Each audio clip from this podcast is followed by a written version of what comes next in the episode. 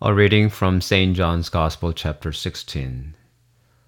When Jesus knew that his hour had come to depart from this world and go to the Father, he said to the disciples, I still have many things to say to you, but you cannot bear them now. When the Spirit of truth comes, he will guide you into all the truth.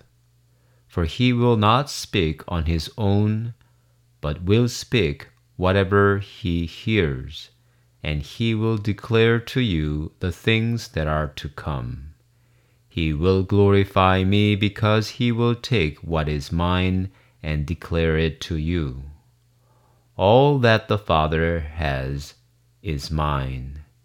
For this reason, I said that he will take what is mine and declare it to you. Since the very early stage of this pandemic, there have been many speculations on the cause of the virus. At the same time, there were also many predictions on the spread of the virus. And there have been many bits of advice on the prevention of infection. Now we already hear many words on the prospect of the pandemic. While we are staying home, we have been inundated with information and opinions. So much word. But I wonder how much of them are true. Jesus tells us about the Spirit of truth in today's Gospel. The Holy Spirit teaches us the truth because He speaks what He learned from God the Father, who is the source of all truth. In God there is no lie. Everything God plans becomes real, and God gives all to His Son. What the Holy Spirit testifies to are also from the Son, because the Father and the Son give all to each other and share all. And this perfect union is possible by the total obedience of the Son to his Father. As we see in the Passion and Resurrection, Christ Jesus submits his will to his Father. And there comes the reality of the resurrection.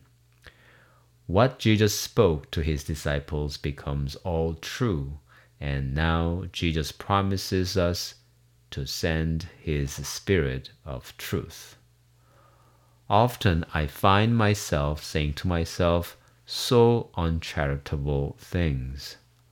Often I hide truth out of fear or for the sake of convenience. I am not speaking the truth. Why and how? It's because I do not completely submit my will to Jesus. When I put my will first, I start saying things selfish and uncharitable. When I consider my pride is more important, I hide the truth because I cannot admit my humble existence.